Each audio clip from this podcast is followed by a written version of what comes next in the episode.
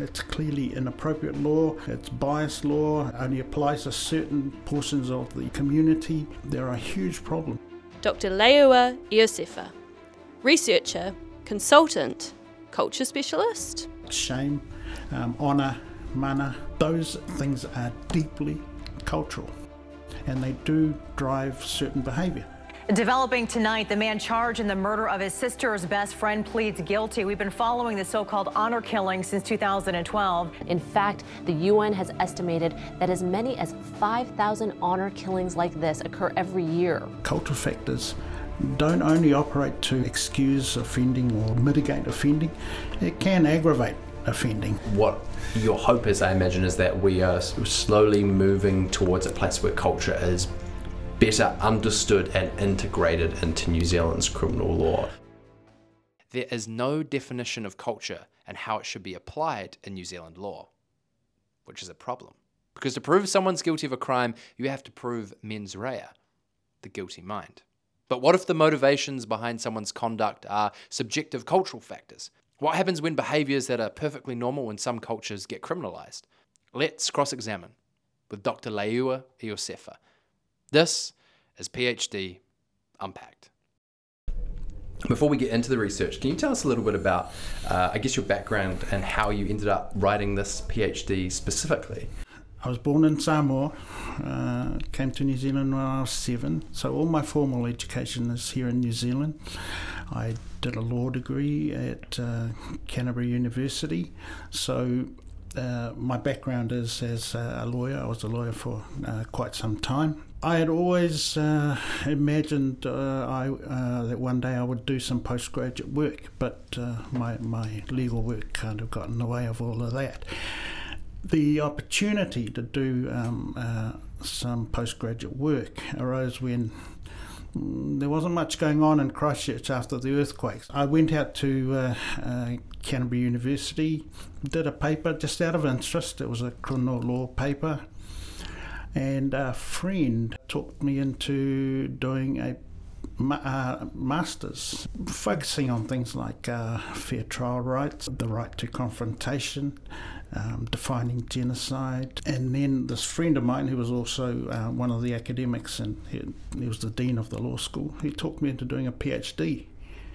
I kind of thought about it for a wee while, wasn't quite too um, sure as to how to mm, develop a thesis and, and, and you know and turn it into a PhD. That friend um, moved to Massey University through his job, and uh, I was obliged to follow him. Went up there, and uh, we kind of developed uh, a thesis, developed a whole idea about um, what I, I, could research, and, uh, it all just went from there. And here we are, and years we years are. later after yeah, yeah. after years of, of work. I, uh, it was challenging, but it, um, fun. It was, it was it was fun, and I, I thoroughly enjoyed it. And so, what point in I guess that master's into PhD journey did you decide that culture was going to be the sort of aspect of criminal law that you know at what point did that kind of jump off the page and you thought that actually this this is the specific path I'm going to go down with this this doctorate? There was always a, a concern in my practice, practice uh, days uh, about the whole issue of culture. There were things in the cases that I um, that I ran, uh, the uh, the responses by judges to cultural contentions, um, how other lawyers uh, perceived issues of culture. So it was kind of like uh, perhaps building up for quite some time. Um, the the masters thing allowed me to develop the whole concern that I had about um, uh, these issues. They were issues within the criminal that I thought just were, were needed uh, addressing, but no one else had uh, done anything about it. Uh, no, that perhaps isn't quite accurate. There were people who recognised there was bias in, um, in, in the criminal law. There were issues about um, uh, representation on juries, um, minorities um, being judges, minorities being lawyers. So, there were a lot of wider issues, but um, the masters allowed me to kind of develop that and um, so, uh, long, long history of concerns.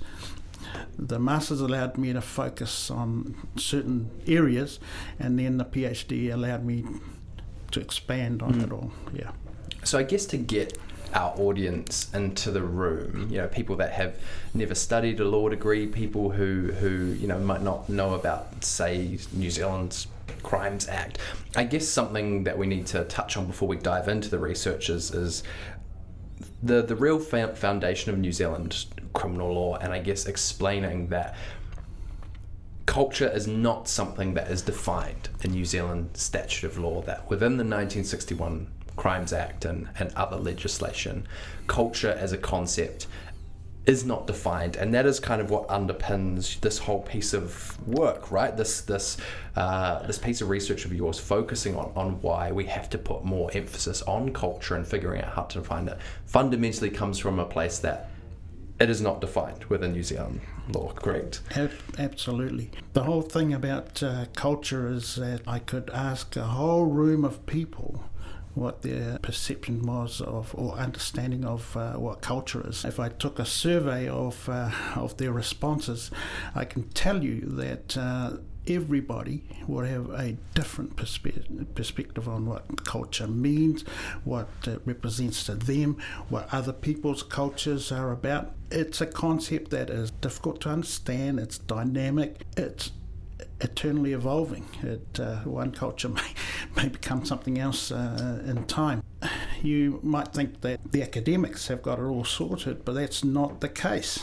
Back in 1952, a couple of very clever people thought uh, looked into this and wondered how you could define culture. They went through, looked at what other academics were doing, and found that uh, one uh, academic discipline would define culture in one way, another would define it in another way, another would use different parameters to define. So it became becomes quite confusing. We all have a general understanding of uh, of what culture is, but there's kind of you. It's a difficult concept to define. Mm. You might be able to define it for a particular purpose. Um, but when you actually look at actually what culture is, it's massive. If we go back to the criminal law, how judges, the judges perceive culture. Every judge has a different um, perspective, understanding of what culture is. And it's largely because there's no definition mm. of culture in criminal law, no guidelines. Um, well, that's what I found in my research. You could have um, things like uh, social media culture, um, office culture, um, army culture, culture of violence. Uh, all of these things, these are mentioned by um, judges in their decisions. But guess what? All of those things have no bearing on the final decision because there, uh, there's no set rules about what um, culture is, how we apply it, uh, and, and how we understand it. And that's kind of the disconnect in New Zealand criminal law, right? Because there is no set definition that all the you know judges, for example, are, are referring to when when they are, are pondering these decisions. Uh, as you mentioned in your PhD multiple times, the inconsistencies that come out of it and the ad hoc nature of how culture culture is applied to different New Zealand criminal law cases, as we'll unpack down down the road, that is the nature of it. Because there is no definition it leads to inconsistencies and that is kind of the underlying problem. no no definition no clear understanding no no um, guidelines as to uh, well what do you do with it? Mm. if you if you do have this understanding of what culture is um, how, how are we going to do how do we get the evidence about culture in, in, in into a uh, trial? Mm too many too many ifs, yeah. no answers. And I guess some people might think, well, what does culture have to do with criminal pr- proceedings? I guess that is, you know, potentially a fair question, but uh, an important, I guess, argument within your research is that culture being undefined is a problem because, as we'll get to,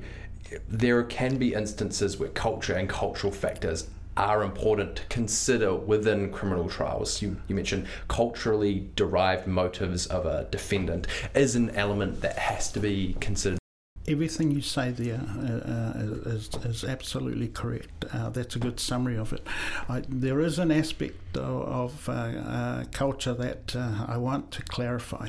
The confusion about con- culture as a concept is not limited to the criminal law. Mm. That's worldwide, it's universal in all kinds of fields health, school, um, medicine there are confusions.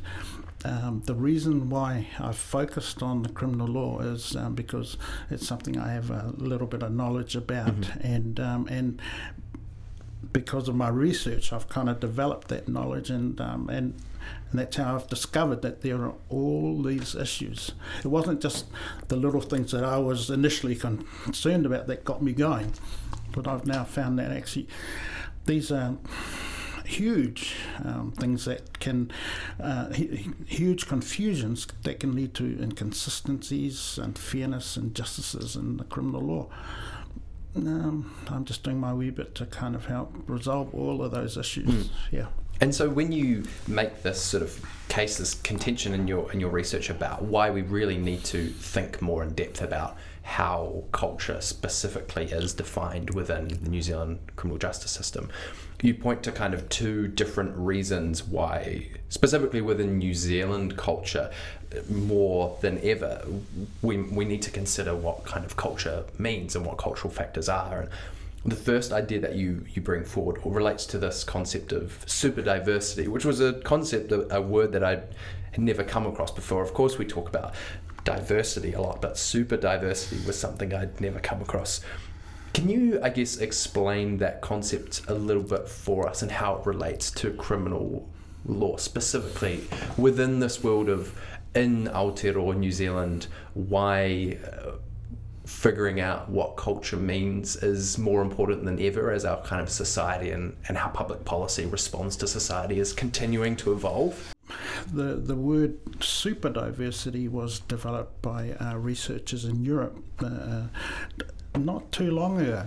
Um, and and it describes a concept whereby the diversity we have in our society is is supersized. Let's sorry, let's use that word. It's, it's supersized just because of the um, and we're, now we're talking about numbers. We're talking about the large numbers of of people that uh, move from one um, um, place in the world to another place in the world, and then um, uh, bring, bringing with them their culture. Now the whole thing, this the whole thing about super diversity, it, it affects how we um, how we run our schools, it affects how we provide medical services, it affects how um, um, decisions in our government are made. Everything is supersized, and and uh, our our our society has to deal with it. In the criminal law, um, it, it, it, it's relevant because uh, then you have more people of um, from other cultures involved in the um, court system. You've got to allow for them.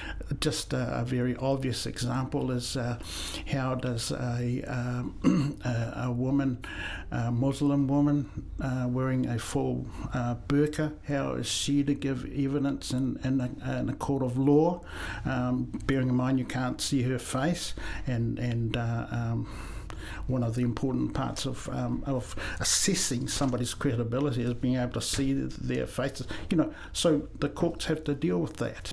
You you have people who um, who go onto juries they're um, presented with cultural information. So how do you how do you how do you present that to um, a, a, juror who has limited knowledge of, of cultural things? Interpreters, when somebody gets sent to prison and they are of a particular culture that um, our present prison system doesn't um, cater for, how are you're going to um, deal with uh, the, providing them with food, um, uh, clothing, you know, all of these issues? The the argument, the contention that you bring about why we have to be more specific about culture within criminal law is that we have this super diversity going on, and yet the other side of the coin is that New Zealand's law is founded in this Euro Christian centric model that is getting more, I guess, less and less appropriate to a one size fits all for the, the diversity that is within New Zealand, and that I guess as the criminal law in New Zealand was instituted, now you know as we as super diversity continues to go on, it's becoming more and more more I guess like disconnect is a word that comes to me in terms of if we have this Euro Christian centric foundation New Zealand law, which, as you say in your research, does have some elements of, uh, like, for example, tikanga Māori in there. There, there's issues here with culture. If New Zealand is getting more and more diverse, but our law has has remained stagnant in how it is defining culture, is is this other problem that we have to consider?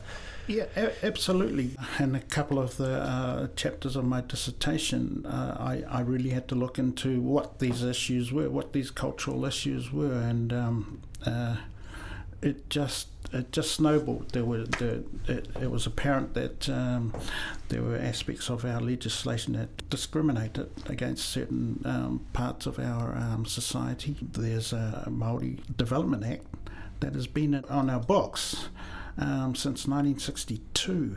But if you look closely at it, it really is just one of the worst pieces of um, legislation ever passed. It uh, allows uh, Maori to be charged if they are uh, drunk, disorderly in a um, in a hotel. If you uh, think that they might be too drunk and uh, is about to drive away, you can take the keys off them. You can only charge a Maori with those offences. Now, the weird thing about it is, I don't know that anybody has ever been charged, any Maori has ever been charged under that particular act. But it's in the law. But it's in the books since 1962. The other side to it is that um, why do we need those laws when we have other laws that cover, that apply to everybody? It's not specific to Maori, but it covers everybody. Um, why?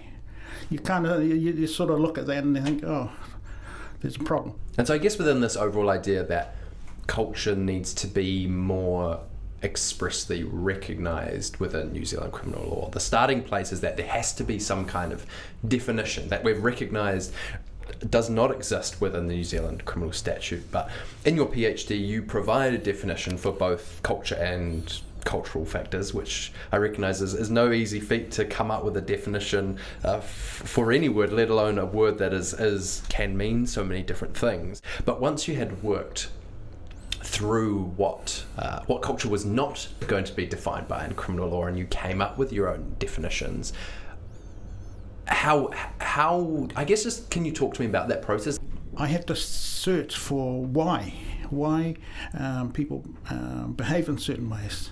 Um, there are certain aspects of a culture that has little or no relevance to why people um, behave in certain ways. These factors are, for example, uh, what we eat doesn't really, um, how we dress, um, our language. Um, so there are there are a range of factors. What music we listen to.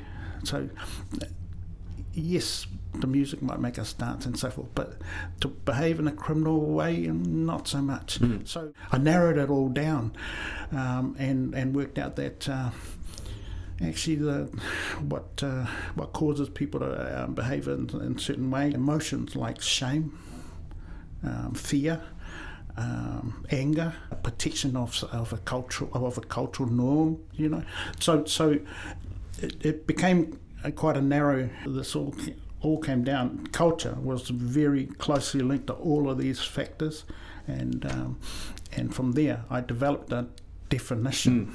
Mm, yeah, and as you say in your research, uh, to quote the the focus of the definition was on cultural factors that impact a person's cognitive processes and therefore the rationale or motivations for allegedly criminal behavior. Once you you work through all the things that might be defined as cultural or having impact on culture. That is specifically the area that, that when you put sort of put your blinkers on, this is what we are trying to figure out within culture, and ultimately leads to the definition, which uh, I'll read out as a shared system of clearly defined customs, ideas, values, and norms of a viable ethnic or national group which are transmitted across a society and passed, passed on intergenerate, intergenerationally that have induced the defender's conduct.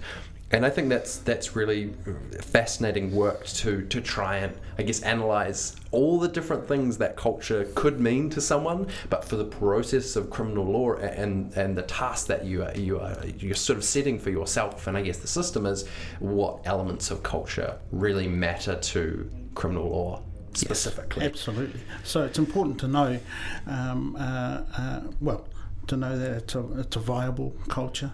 It's not just a couple of mates um, deciding to do um, things in a particular way.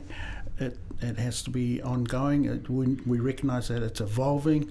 Um, it's passed on from generation. So it's it's uh, it's meaningful. It's mm. it's the the culture and the cultural factors that are applied to it um, are, are significant to a group of people um, I, I, talk about whether um, whether ethnicity is an issue, and I, have largely discounted that um, because because uh, you can come from a certain ethnicity, um, which are bound by certain cultural factors, and then it, it evolves into something else. You move to another place. You know that it's important to recognise ethnicity, your nationality, but we're, we're, we're talking, these are, these are things that are important within my definition. Because if you, like I said before, if you go into um, trying to define culture, there are such a wide range of things.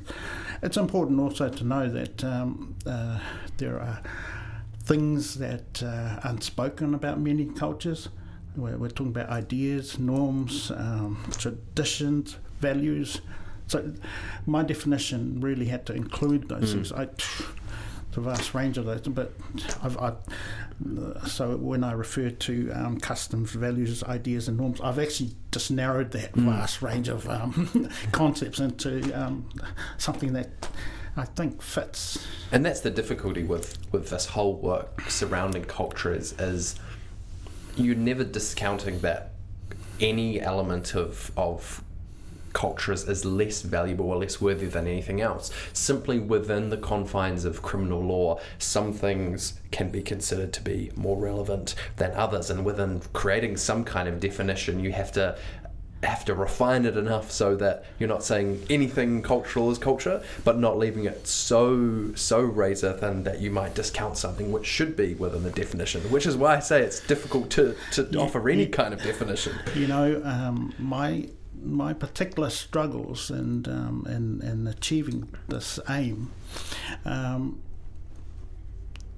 is really only a starting point, mm-hmm. I, I, feel, because um, if I can get the conversation going about um, um, culture, somebody else might come up with a, a better definition, but I, it's a starting point. Because mm. as your research shows, uh, you call it the, the kind of cultural order a great chunk of your research is, is focused on showing ways that New Zealand criminal law has, uh, I guess, recognised culture and liability and culpability in a way that has been inconsistent. And through the sort of chapters five and chapter six of your PhD, you, you present a number of different cases and, and examples of, of, of how the way that culture has, uh, up until now, kind of been interpreted in lots of different ways, which I think we should go into to sort of explain to the audience how you know, it's one thing to say here here's a definition of culture that we could work from.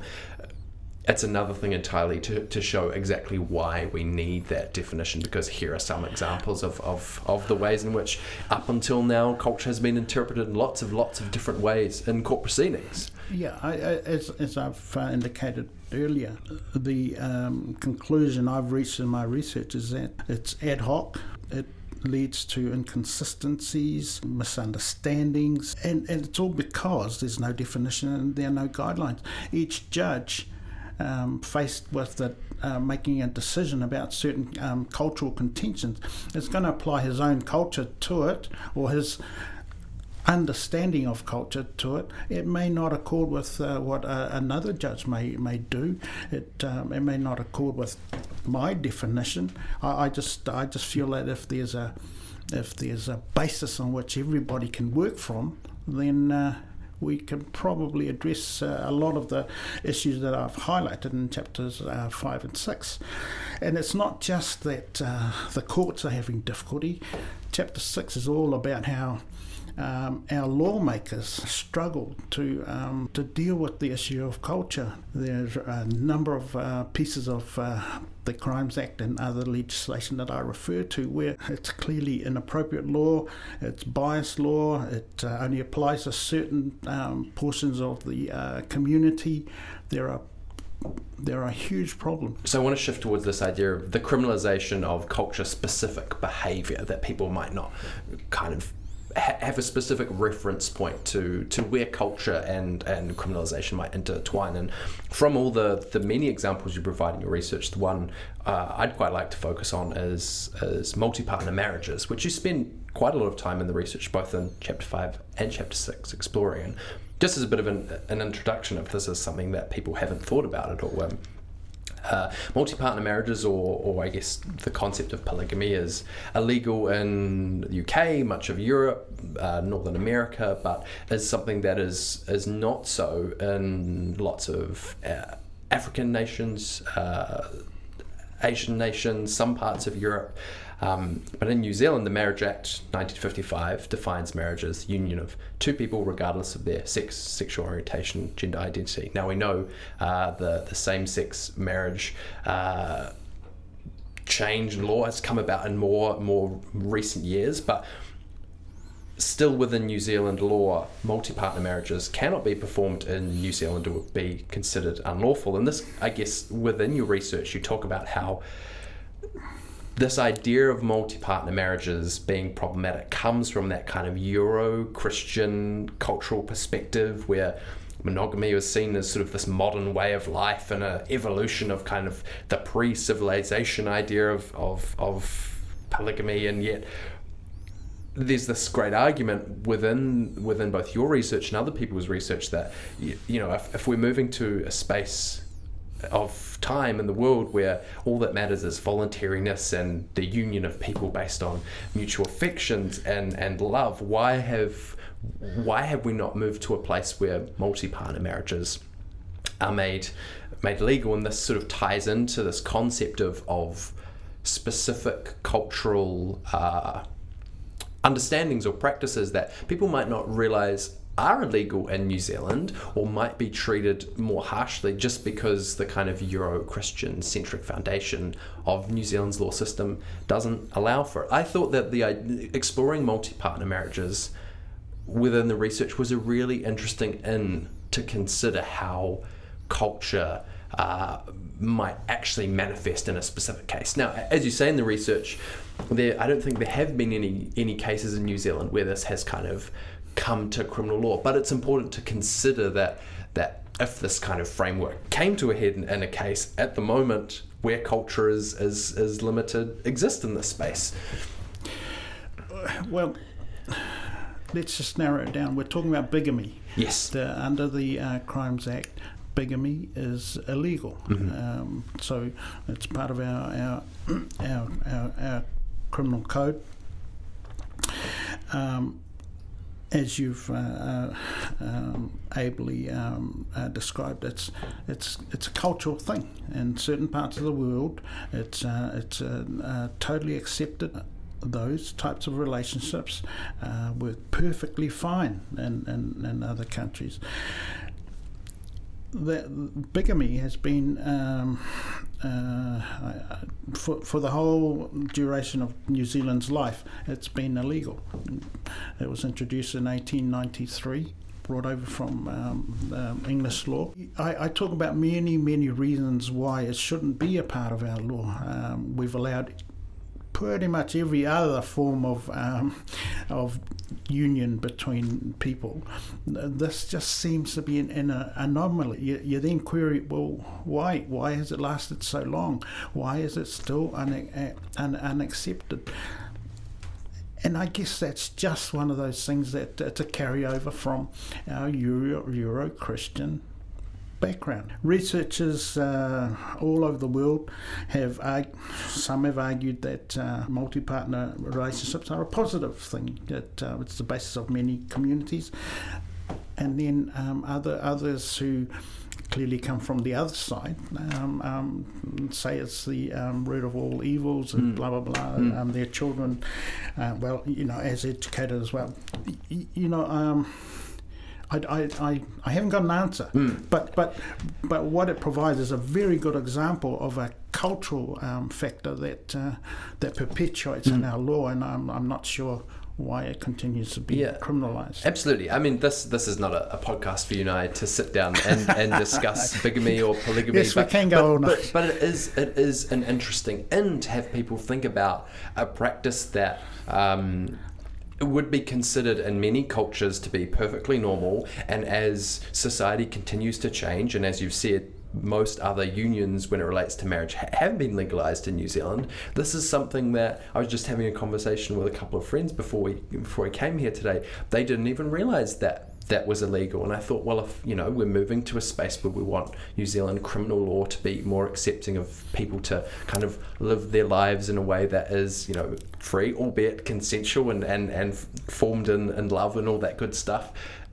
why is this this practice that in many many cultures parts of the world are considered completely normal Works and acceptable? perfectly fine in other cultures. yes, exactly but in new zealand law uh, at the moment is is Ill- I- Don't get me wrong. I'm yeah. not advocating that you know we, we go down that route, but uh, it's it's an anomaly in our Yes. laws. There are, there are many other anomalies. Yeah. I, I, I think the, the other example you provided, I think, about the, the Māori Community Development Act from 1962 was fascinating. That uh, again, to, to go over it again, there's this this part within within law that outlines various minor offences which are applicable only to Māori and designed to regulate the conduct of Māori within Māori communities that most people would have no idea is sitting there has been sitting there since 1962 as this very very strange way in that a specific part of our society culturally is is treated in a completely different way to others. James, I'm not claiming any credit. It, um, I'm not the only person, only researcher that is, um, has raised this issue. Many other renowned, eminent um, uh, researchers in New Zealand have been making noises about this particular piece of legislation, and uh, I'm not sure why. Um, no, I'm not. It's. Uh, I'm. I'm sure there were certain motivations for creating that piece of legislation, um, but the mere fact that I don't recall in my research anybody being charged. Especially when there are provisions of uh, the Summary Offences Act and the Crimes Act that deal with these um, um, uh, issues. Why? Why? Why is it on our books? You, you speak to in chapters five and six the criminalisation of culture-specific behaviour, but then you also provide examples of uh, of ways in which culture has been used within criminal defences within New Zealand law cases. Again, to provide your your PhD audience an example of how culture has been applied in, in different ways within cases, with there being no definition to sort of drive at how culture can be used. Um, a couple of the cases that I thought were really example that were really interesting examples that I'd, I'd like to bring up. Um, one was the the case where uh, the prosecution within a case contended that a, a particular knife that was found in, in a defendant's vehicle was was paraphernalia for the application of illicit drugs, and the defendant argued that the knife was used for fishing purposes, and there was this great contention about, you know, could could the prosecution provide any evidence to suggest that the way that this particular item was being used was not for fishing purposes, and and I think within the appeal uh, that that that charge was dropped because the way that uh, the culture was applied within that case, within defence, was was deemed strong enough to. Um, the whole thing about um, that particular case was uh, the police, the prosecution, um, uh, were trying to present this particular knife as a, as a paraphernalia for um, uh, the use for drugs and, and so forth. It uh, conflicted with the um, evidence by the defendant that uh, it was simply a fishing knife. Now, not not not altogether cultural, um, if, if uh, but it sets a very good uh, in for um, the, the what I, uh, I, then carry on to talk about. And there are things like again, uh, we've kind of not really had too many cases on it, but there are things that uh, are cultural. Um, uh, uh, and provide a reasonable mm. excuse for um, for your carrying a knife. Yeah, and and that's that's where I I, I, I, I go on and talk about how. Um, uh, people from the Sikh culture, they're required by their um, uh, religious beliefs to carry certain items on themselves. Um, one of those items is, uh, is, uh, is uh, well, they refer to it as something else, but it's, it's it, it has the appearance of a knife. Under our criminal law, it's um, it's it's an offence to carry a, a, knife in a public place. Now, there I'm talking about how culture provides an excuse because. Um, uh, uh, it's not dangerous if uh, if uh, the item that he's carrying on him is a is is is, uh, is done so for religious purposes. And it's ceremonial. It's, it's cer- ceremonial and all of that. We've had a couple of close calls where um, where the New Zealand courts nearly got involved in, in a prosecution, but I think the police pulled out. There are plenty of examples overseas, though, um, where um, those that particular issue was raised in front of the courts and um, one one case, uh, the, the the court didn't recognise it as cultural. Another another court recognised it as cultural. So, you know, if we get to the, that point here in New Zealand, let's hope that we can we can deal with that issue. There was a, a person in a case who was driving under the influence of alcohol, and the reason presented uh, for that was was a cultural pressure to comply with the request of a relative to drive that person to church, and how that case was was addressed or assessed was inconsistent in that the sentencing judge discounted the, the cultural relevance of, of the pressure within that person's culture to to get that person to church. But in the appeal, the circumstances of the case and the cultural relevance to it was deemed, uh, I guess, a special reason to reduce the uh, the the driving disqualification from that person from six months to three months, which I think is a great example of how one person, one judge, assessed the the case, the relevance of that cultural factor in determining how what the punishment for that that crime should be. And then another judge came along and and did accept the cultural factor. I thought that that was i just clear for me to think how two different people had viewed the same case but viewed the relevancy of culture within it in two different ways. Excellent example james. Absolutely. Now what we have there is an example of um, two judges, both recognising that culture was relevant to the offending, um, and, uh, but uh, um, uh, applied the uh, significance of the culture um, differently.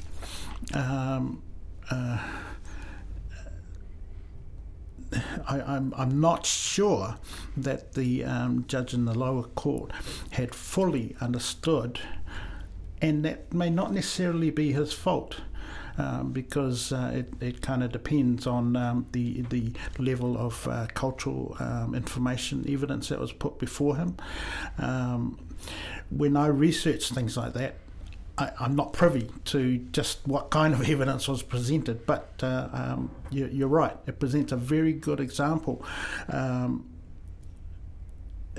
the the judge in the lower court did accept that the cultural factor was uh, uh, relevant, but didn't quite give it the same significance as um, the the judge in the higher court. I think that ultimately the right decision was reached. The the driver um, regardless of whatever her excuse was, had committed that particular offence. It then becomes a, a, a uh, question of, uh, well, how serious is this? Um, how, how closely attached, was she to her cultural um, factor? Um, was uh, um, you know, it, it, it, came down to the evidence. Um, uh, the judge in the lower court obviously heard the evidence. The judge in the uh, um, upper court won't have, and, and would have, like me, gone on the basis of uh, of the uh, notes from the, the court. And these examples of of cases where culture has been interpreted inconsistently kind of leads us into the, uh, I guess, the sort of final section of your, your PhD, which, having done this sort of cultural audit of New Zealand criminal law cases, you, you set about making the argument about the relevance of culture to criminality and culpability. And ultimately, you come to this sort of six part framework to assess the, the potential relevance of culture within any kind of criminal law scenario, which, which we'll get to, to to close things out. But before that, I think it would be great to to give you a moment to go through this sort of four stage reasoning of the steps that you take to to make the argument of why culture is undoubtedly relevant to, to culpability, which starts with the, the first part, which is all about contending how uh, culture influences emotion and that uh, criminal behavior is is is sometimes and can be con- constructed around uh, a variety of emotions. Can you explain that first step for us? I, I talk about all those things um, like shame, um, honour, mana. Um, uh, uh, those uh, uh, things are deeply cultural and they do drive certain behaviour. So we, we've reached that uh, point. That's the kind of like the second stage. So I'm looking at well, um, uh, how does that affect the elements of a crime?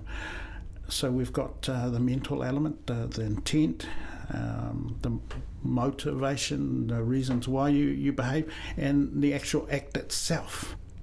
Culture uh, impacts uh, uh, very important elements of an offence. Um, sometimes, you know, when they're relevant, um, they're, they're, going to impact uh, your decision on making about whether um, the intent is there and uh, whether the act uh, has been completed. And that's getting to the kind of end of that four stage uh, structure, which is relating. Uh, um, this is my words, not yours and how I'm tr- I've tried to understand it, relating motive to culpability, and when you're trying to ascertain how uh, someone uh, should be judged for something, uh, you know, alleged criminal behaviour, if we're going sort of reverse engineering back to the kind of cultural factors that might have played a part, that might have determined how someone acted, and then relating that motive to liability or culpability. It's something that doesn't necessarily align with the the traditional way that law interprets motive. Is that correct? That, that, that, there are some there are some arguments made within law, and again, I'm not a lawyer, never studied a law paper at, at university or anything, but trying to understand that that sometimes within law, um, motive is, is kind of thrown out the window. But an an argument that you are focusing on is we must consider how someone's cultural background, their cultural factors, m- may have played a part within any given scenario or proceedings, and that must be taken into account when you might be judging someone and figuring out how to sentence them for some kind of crime that might have been committed. Yes, there's a there's an attitude, uh, a very uh, uh, ancient attitude and, and, and, and law that motive shouldn't matter. But there are instances when um, motivation, your reasons, your rationale for doing something that might be considered as criminal is relevant. So I'm talking about those uh, things already the law requires the con- the consideration of motivation because it goes to your reasonableness. Reasonableness. We've talked about uh, some examples of that. Proportionality, whether the offending was serious or not so serious or not serious at all. You know, um, uh, there are there are things like provocation. Uh, those are relevant. Mm. Um, they, have always been a part of our sorry, I qualify that. Provocation was a, a defence to murder. It no longer is. But um, uh, it's still a consideration in terms of a number of other um, offences. Um, so we're, we're still required to talk about provocation because it's still relevant in other parts, just not not as a defence for murder. Um, uh, yeah, you motive you can't dis- discount. I, um, I, I, I realise I talk a lot about uh, uh, about it, and I try and discount the whole um, theory that it's a, yes, it's irrelevant in some uh, cases, but there are very specific examples that I give where motive, motivation, a person's rationale for acting in a particular way is, is, is significant and is relevant. And that brings us to to the the framework of relevance uh, within your PhD. We you suggest as a framework that could be used to determine whether culture, uh, you know, is relevant, should play a part in, in culpability.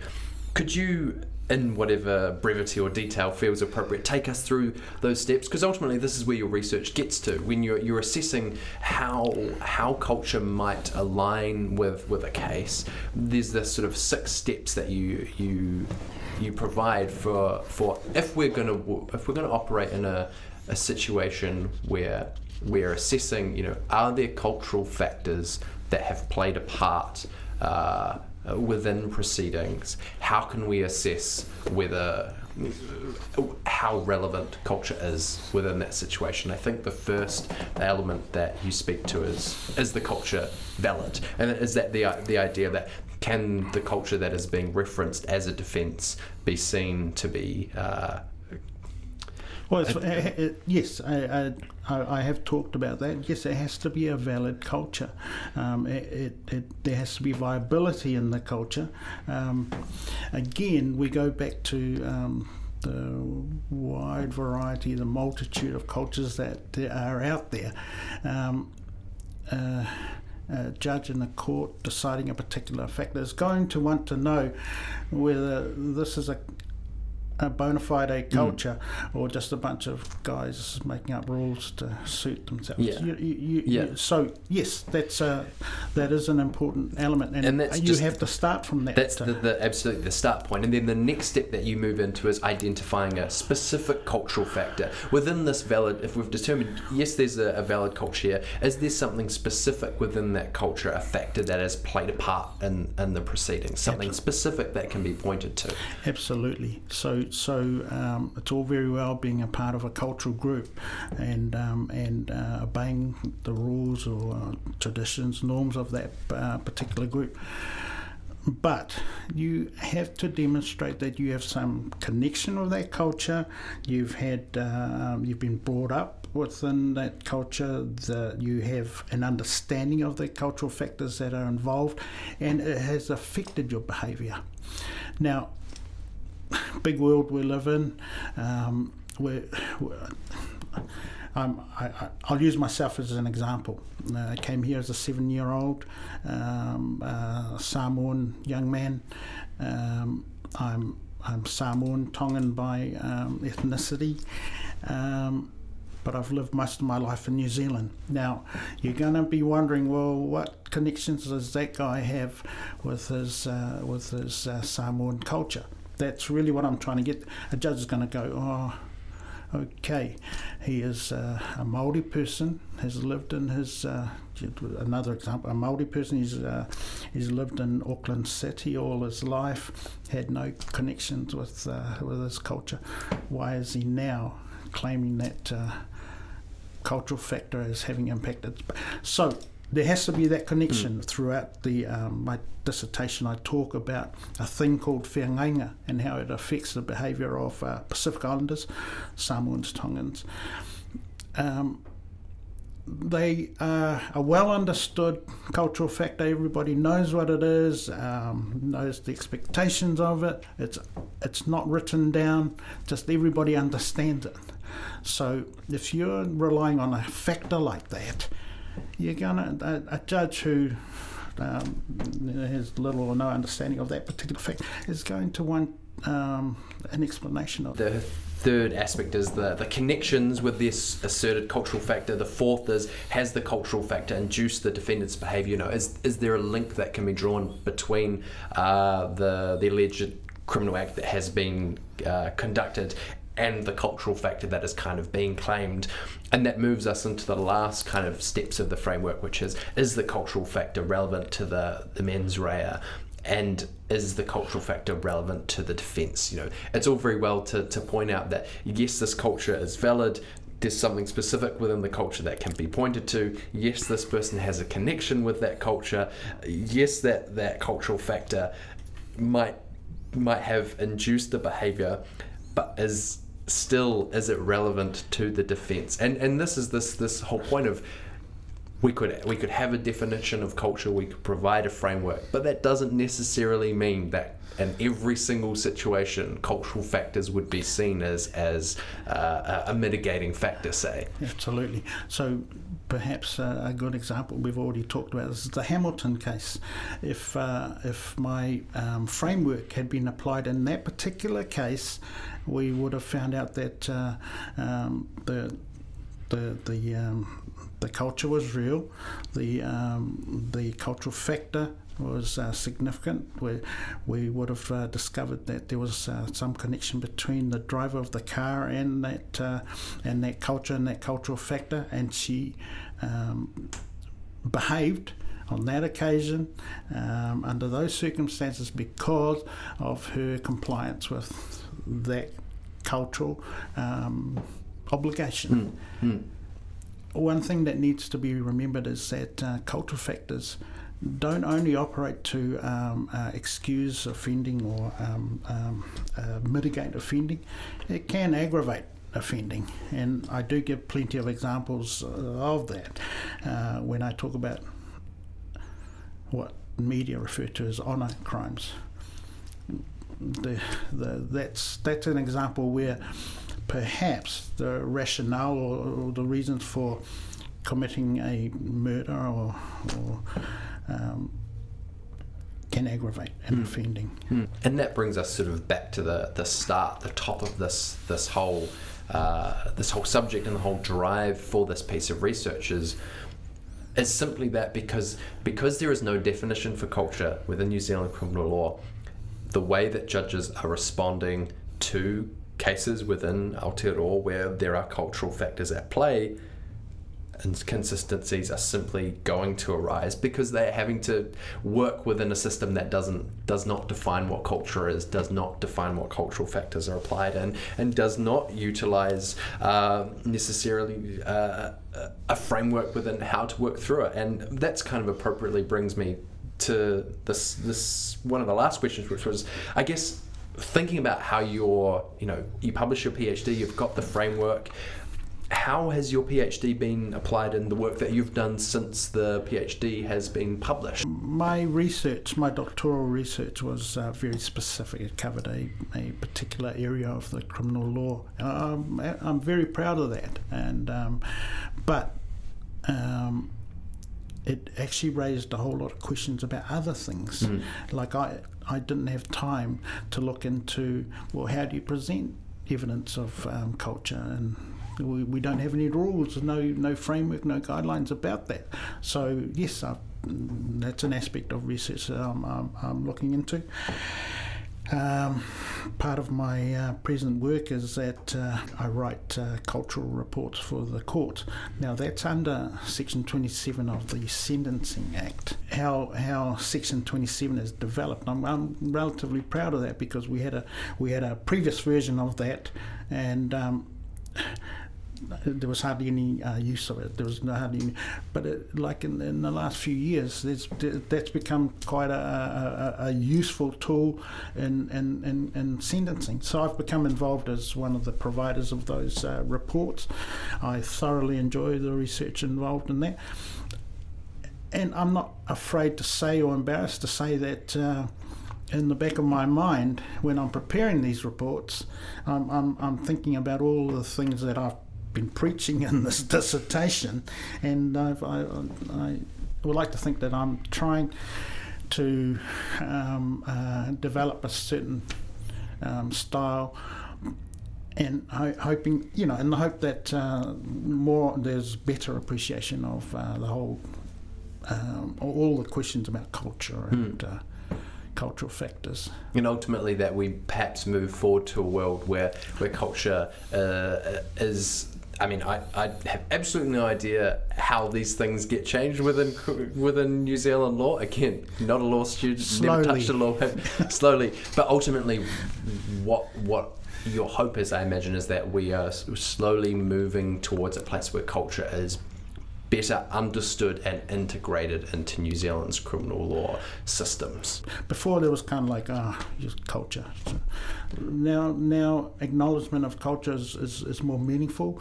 Um, some judges, um, not all of them, um, are starting to recognise uh, the significance of it, and uh, I'm, I'm nothing to do with me, but I'm, I'm proud of those developments. I would like to think uh, will happen from my PhD is that um, there's more discussion about it, more uh, research. I'm only talking about the criminal law here and a very small aspect of the criminal law. Um, culture uh, may hold um, other concerns, other issues for um, for other areas, schools, um, hospitals the building of our roads. I'm only concerned with the criminal law here because it's a big thing, you hmm. know, the, the law. Hmm. Yeah. Well, thank you so much for taking the time to, to be a part of PhD Unpacked and, and coming on to, to have a discussion about your, your fantastic piece of research, the significance of culture and cultural factors in New Zealand criminal law. Thank you so much for being here. Thank you. Thanks for watching this episode from season 3 of PhD Unpacked. For previous episodes from this season and seasons 1 and 2, check us out on Spotify and Apple Podcasts, as well as other listening platforms, and follow us, PhD Unpacked, on Instagram and TikTok.